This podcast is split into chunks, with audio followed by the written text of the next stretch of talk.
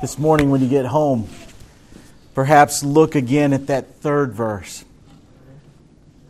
That the sorrow and the grief and the pains of this world bring us to love Christ even more. They sing that song with us. Let's open our Bibles this morning to Ezra chapter 8. Ezra chapter 8 we'll be looking at verses 35 and 36 this week. Hear now the word of the Lord. At that time, those who had come from captivity, the returned exiles, offered burnt offerings to the God of Israel 12 bulls for all Israel, 96 rams, 77 lambs, and as a sin offering, 12 male goats. All this was a burnt offering to the Lord. They also delivered the king's commissions to the king's satraps and to the governors of the province beyond the river, and they aided the people and the house of God. Let's pray. Our Father, this morning give us ears to hear what the Spirit says to the church, what the Spirit says to our hearts.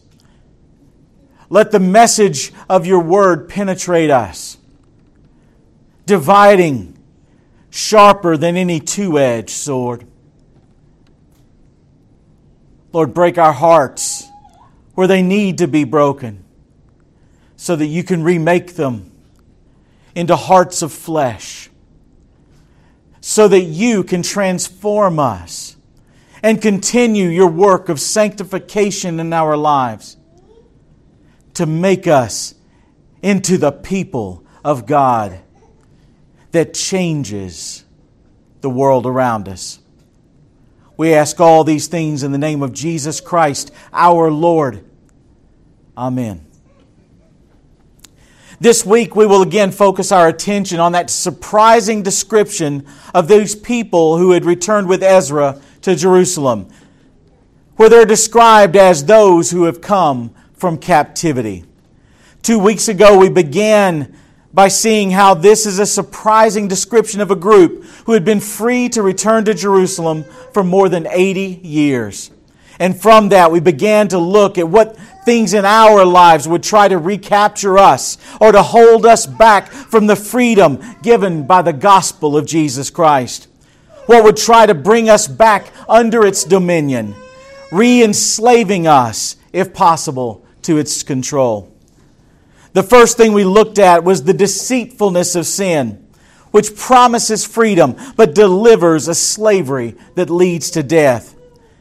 And we saw how it pulls you in with false promises, enticing your flesh to leave behind your love for God as you seek to satisfy yourself. Last week, then, we looked at the law itself, which is good if used lawfully but is a merciless and cruel master otherwise. We looked at how the law was given to show us how incapable we are of pleasing God, of being the kind of people that are incapable of sin. And when the law had taught that to us, its purpose was to drive us to the Savior, our Lord Jesus Christ, who perfectly fulfilled the law precisely because he was incapable of sin, though tempted in every way, both brutal and subtle. And thus we dare not return to the judgment and the condemnation of the law, but rely entirely on the gift of God through Jesus Christ. He fulfilled the law perfectly on our behalf and took upon himself the guilt of our sin. And so we're no longer striving to be acceptable to God, but we instead live in a new life where we are free to please God. And that brings us to today, where we will look at this last slaver we'll consider in this short series. And I've reserved this one for last because I felt like we needed to understand the dangers of sin and the improper application of the law before we examined this sinister and subtle threat. Because today we will look at this thing that would lure us back into captivity, and that is the world. You may ask, what do you mean by the world? It seems a bit anticlimactic. After all, we know sin is deadly and we know the law would bring us back under its dominion of judgment. But what danger is the world, really? And what alternative to the world do we have? After all, we're not about to set out like the pilgrims did and establish a new society in an untamed land these days. We're just simply running out of untamed land. So if the world is truly seeking to enslave us, how can we possibly avoid being captivated? And we'll take those very questions as we look today at what the Scripture says. First, I want to make sure we all understand what we're talking about when we talk about the world. What does the Scripture mean by the term the world? And I would give you this definition for you to keep in mind throughout today's message. The world is the sum total of the actions that are done by fallen men, which the Bible calls the flesh. Those actions are what the Bible calls the flesh. And we see that relationship of these two evil forces in Paul's epistle to the Ephesians, chapter 2, verses 2 and 3, where Paul says, You once walked in these, following the course of the world, following the prince of the power of the air the spirit that is now at work in the sons of disobedience, among whom we all once lived in the passions of our flesh, carrying out the desires of the body and the mind, and were by nature children of wrath, like the rest of mankind. And so we must keep in mind that the world is not only in close communion with the flesh, it acts through the flesh to attempt to capture us to attempt to hold on to us, to attempt to bring us back into its domain. A moment ago in that passage in Ephesians, we saw that Paul explains what it means to live in the passions of the flesh. If you look there, it means that we are carrying out the desires of the body and the mind. When it talks about the flesh, it's not just talking about the body but the body and the mind also, the will and the heart. And likewise, when we speak of the world, we're not simply talking about this spinning ball of dirt and water that we live upon. We are talking about the systems. We're talking about the people. We're talking about the fallen nature that is, that makes up the world around us. And that is the very thing we have been called out from. The world is not solely about material things, but is a spiritual state. In the Ephesians passage, we see the world ruled by Satan himself, the prince of the power of the air, and working through his evil spirit through the sons of disobedience. That is, everyone who is not in Jesus Christ. The enemy is powerful and his attacks are subtle to draw us back into the world under his control. And so this morning I would like to take a look at some of the temptations, the baits that the world would use to lure us back. The first is the promise of comfort. That promise we know from the scriptures is hollow and false because it is only comfort in this life. You can be comfortable every single day of your life and still end up in a burning hell. You will stand before the judgment of God. And so all the comfort you had in this life means nothing. among those people who returned with Ezra. This may very well have been what held them in captivity the longest. They were comfortable. They had a life in Babylonia. Returning to Jerusalem, a wasteland, would be hard and uncertain and would require tremendous upheaval in their lives. What would become of their comforts, their ease, their entertainments? What would they do in Jerusalem? There was no theater, there were no movies. What would they do with themselves in the middle of a wasteland? Perhaps if they were making this journey today, they might worry whether they would still be able to access their social media accounts or their games or any of the other hobbies or entertainments that we enjoy today. Babylonia was gilded, it was lavish, there was plenty there to do. And the enemy will offer you the same peace and ease and comfort in this world. If you will only stop following God so closely. The devil made that offer to Jesus Christ himself when he took him up to a very high mountain and showed Jesus all the kingdoms of the world and all their glory and said to him, All these things I will give to you if you will fall down and bow to me and worship me. He, is, he makes the same offer to us time and time again, and to our shame, we have chosen the world far too often. Often, this offer comes with a threat also. If you don't compromise your faith, the enemy will make your life as difficult as he can. Persecution hardship, betrayal. These are all weapons in the enemy's arsenal, and he stands ready to use them. Christian, do you cherish your comfort more than God's call? Given the choice between your entertainments and service to God, which do you choose?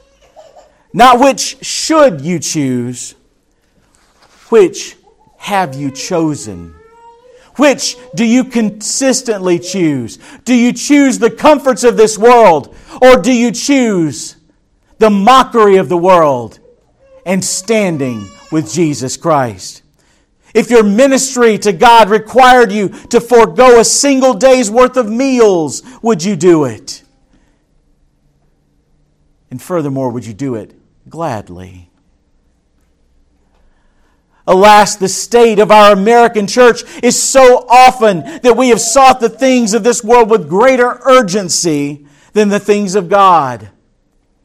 The indictment of James in the fourth chapter of his epistle to the saints of his day, brothers in the Lord, should chill our soul to its very core. In James chapter 4, verses 4 and 5, he says, You adulterous people!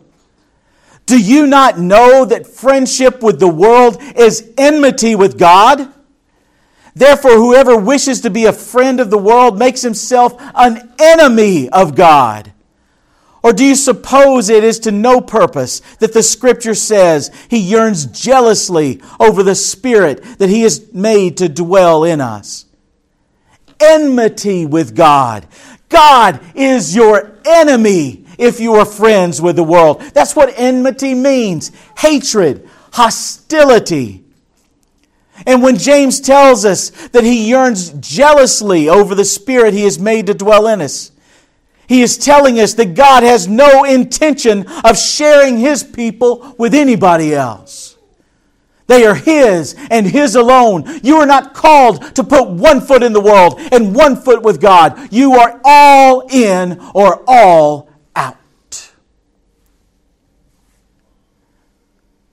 We are His. We have been bought with an unfathomable price. We who are in Christ have been bought by the blood of the only begotten Son of God. If you have loved your worldly comforts, even if you're told yourself they're not really that nice, it doesn't matter if anyone else would treasure them, if you love them beyond their eternal worth. Not their worth to any other person, but their worth in the light of eternity. Jesus warned the church in Sardis when he told them through John in the book of Revelation chapter 3, verses 1 and 3. He says, I know your works. You have a reputation of being alive, but you are dead. Wake up and strengthen what remains and is about to die, for I have not found your works complete in the sight of my God. Remember then what you received and heard, keep it and repent. If you will not wake up, I will come like a thief, and you will not know what hour I will come against you. That is to his church, people. He's not talking to pagans who stay away from church. He's not talking to those who would philosophize against the church. He is talking to people who are sitting in the church. And he says, You think you're alive and you're dead because you have loved this world more than you've loved me. Repent. Turn to God and away from the idolatry and the greed of this world. The second way the world lures us, in addition to using our comfort, is through its philosophies. It would be fair to say that since the world is made up of fallen, unconverted human beings, every one of the world's philosophies add up to fallen men and women trying to live by their own wits. But the wisdom of this world is as fallen and as perverted and as evil as those who conceive it in their hearts. It is where the Word of God the creator of all things, is unsought and unwelcome. It is where the blind lead the blind. It is where philosophy masquerades as morality, and each man does what is right in his own eyes. In the wisdom of the world, there is hopelessness. In the wisdom of the world, there is tumult. There is I find no better word to say it vanity, futility in the wisdom of this world. The best wisdom of this world can be described as my great grandmother might have said always churning, but never making any butter. Always moving, always wasting energy, and never accomplishing anything. They cast about because they don't want to believe in God. They refuse to look at the creation and acknowledge a creator. They would rather give you a big bang that can explain a universe without God, not because they have any evidence. My friend, I can give you more evidence for our living God and the truth of the resurrection of Jesus Christ from the dead than all the scientists in all the world can provide for any of their alternative views. They put forward speculation and conjecture that build a house of cards on theory after theory that are unprovable. I offer changed lives, miracles, and the inerrant and infallible Word of God He has given us to know how to come to Him. You want to talk about evidence? We have it. They don't reject the idea of a creator because it is false. They reject him because they refuse to bow down to him. They love the darkness rather than the light. They shake their fist in his face because they have blinded themselves to the truth that one day we will all stand before the Almighty God in judgment. They would cower in front of a bully. And they think they're brave in front of the Almighty God. No worldly philosophy will lead anyone back to God through Jesus Christ. Not a single one. And I stand by that statement even when people stand up and talk about a Christian worldview. Maybe you've heard that term before.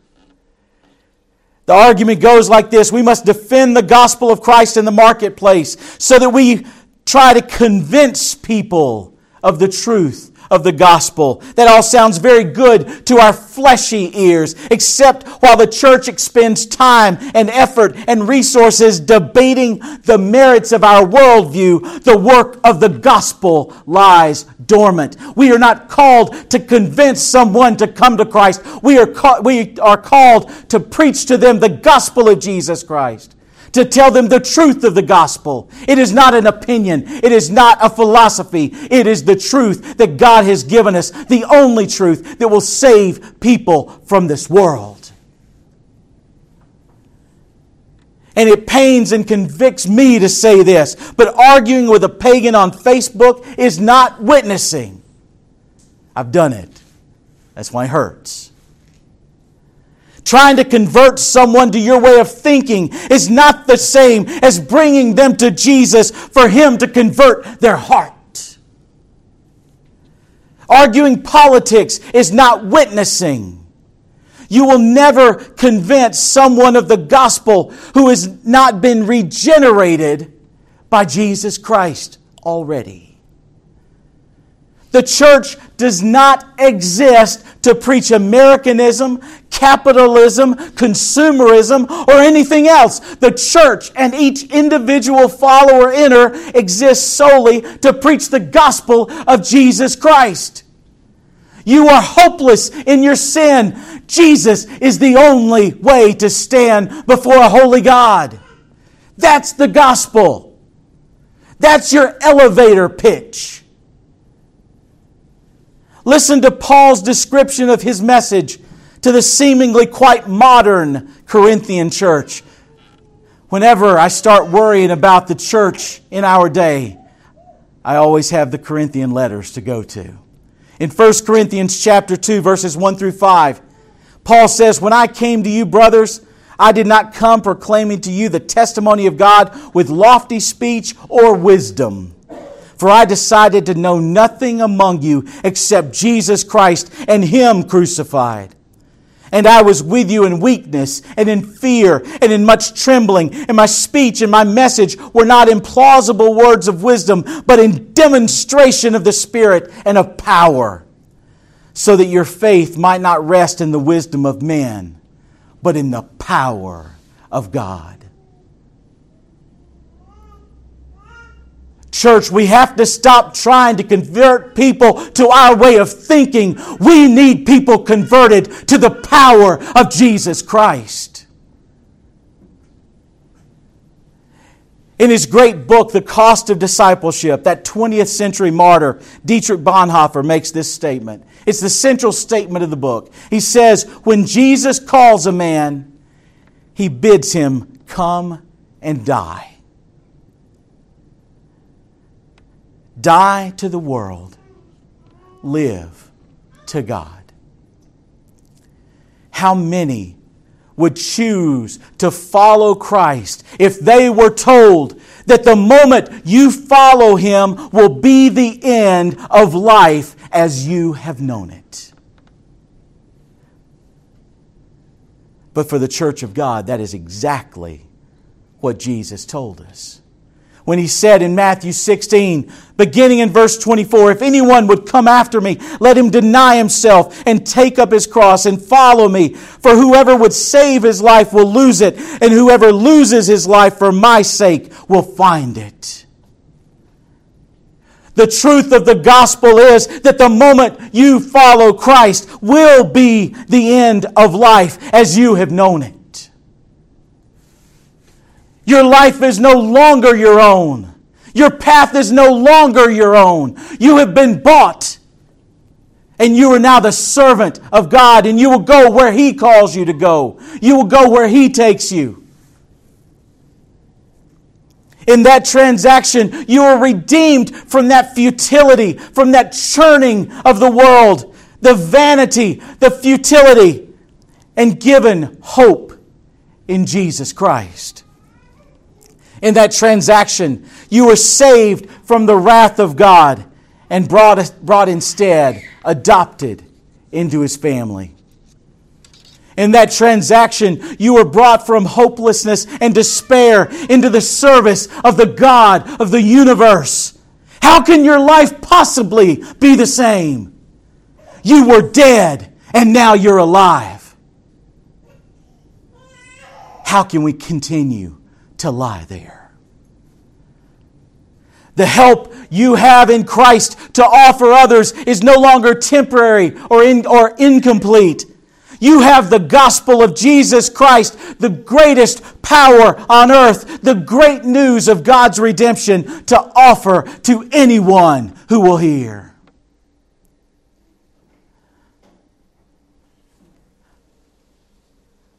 But the world continues to whisper. The world continues to scream at you to compromise. Just give in a little bit. Just allow a little of the world to mix with your faith. Why are you being so close minded? Why are you being so single minded? And that was the error of those who waited so long to return with Ezra. And we'll see in the coming weeks, it was the very error that Ezra found when he arrived at Jerusalem. Don't buy into the lie that it is normal for you to have a foot both in the world and in heaven in Romans chapter 8, verses 6 through 8. Paul tells us by the inspiration of the Holy Spirit to set the mind on the flesh is death, but to set the mind on the Spirit is life and peace. For the mind that is set on the flesh is hostile to God for it does not submit to God's law. Indeed, it cannot. Those who are in the flesh cannot please God.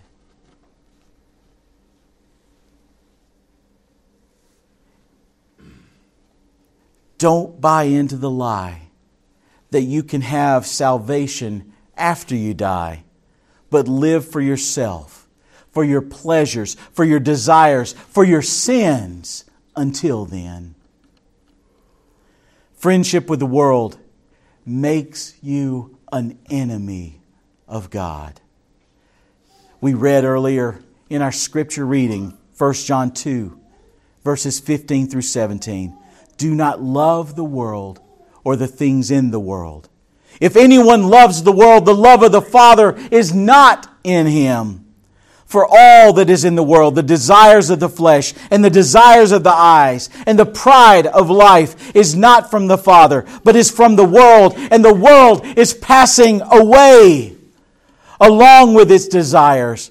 And whoever does the will of God abides forever. In Romans chapter 12, verse 2, Paul puts it the same message a different way. Do not be conformed to this world but be transformed by the renewing of your mind. Not simply having your mind changed or becoming convinced, but being transformed. Being miraculously changed, being raised from death into life. I don't care if everyone you know is living like the world. The holy, God, holy call of God does not depend on the obedience of others. I love that old hymn that says, Though none go with me, I still will follow. Paul says in Philippians chapter 3, beginning in verse 17, Brothers, join in imitating me and keep your eyes on those who walk according to the example you have in us. For many, of whom I have often told you and now tell you even with tears, walk as enemies of the cross of Christ. Their end is destruction. Their God is their belly, and they glory in their shame, with minds set on earthly things. But our citizenship is in heaven, and from it we await a Savior, the Lord Jesus Christ. Your citizenship, if you are in Christ, is not here, it is in heaven. Your first allegiance is not here, it is in heaven. So, how do we avoid being captured by the world? Or put positively, how do we overcome the world? First, Galatians 5:16 tells us, "Walk by the Spirit, and you will not gratify the desires of the flesh." As a follower of Christ, you cannot simply buy into the stuff the world is telling you. Be wise through the Spirit and see what you're being enticed to do or enticed to believe or enticed to say. What I would tell you is what the fisherman would never tell the fish look for the hook inside the bait. The second way that we can overcome the world is found in Colossians chapter 3, beginning in verse 1. If then you have been raised with Christ, seek the things that are above, where Christ is, seated at the right hand of God. Seek the things that are above. Set your minds on the things that are above, not on the things that are on earth. For you have died, and your life is hidden with Christ in God. You have died to this world when Christ, who is your life, appears, then you will also will appear with him in glory. Don't allow yourself to be enticed by the seemingly free sins that the world has to offer. Don't be lured by their sales pitches. Everybody's doing it. It won't hurt just this once. It's not that bad. You hear the echo of the serpent you'll not surely die.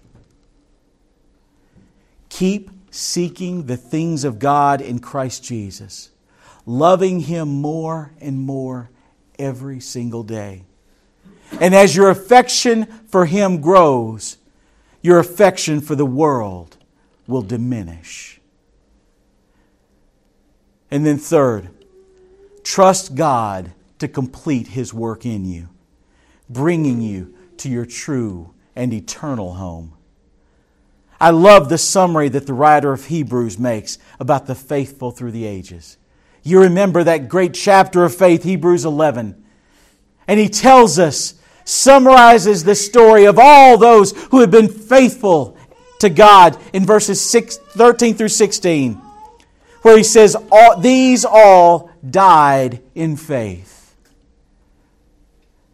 not having received the things promised, but having seen them and greeted them from afar, and having acknowledged that they were strangers and exiles on the earth. Are you a stranger and an exile on the earth? Or have you settled in like Lot into Sodom? For people who speak thus make it clear that they are seeking a homeland. We're looking for a home. And if they had been thinking of that land from which they had gone out, they would have had opportunity to return. That wasn't the homeland they were looking for. They knew that the destination they were seeking is not on this earth. The destination that God has for you in Christ is not here. Your homeland is not here where there's grief and there's pain and there's difficulty and there are tornadoes and there's COVID and all these other things. But as it is, they desire a better country, that is, a heavenly one. And then listen to the testimony. Therefore, God is not ashamed to be called their God. For he has prepared for them a city. Their hope is set on God. Is your hope set on Jesus Christ? Or do you trust your bank accounts? Do you trust your entertainments? Do you trust your hobbies? Do you trust the things that this world has to offer? If your trust is anywhere but God, it is in the wrong place because nothing else is preparing for you a city. Let's pray. Our Father, you have gone to prepare a place for us. A place that your Son will bring his bride and will dwell with all of us who are in Christ forever. We await that day. We long for the day that we will be united. That we will stand before you, that we will see you face to face.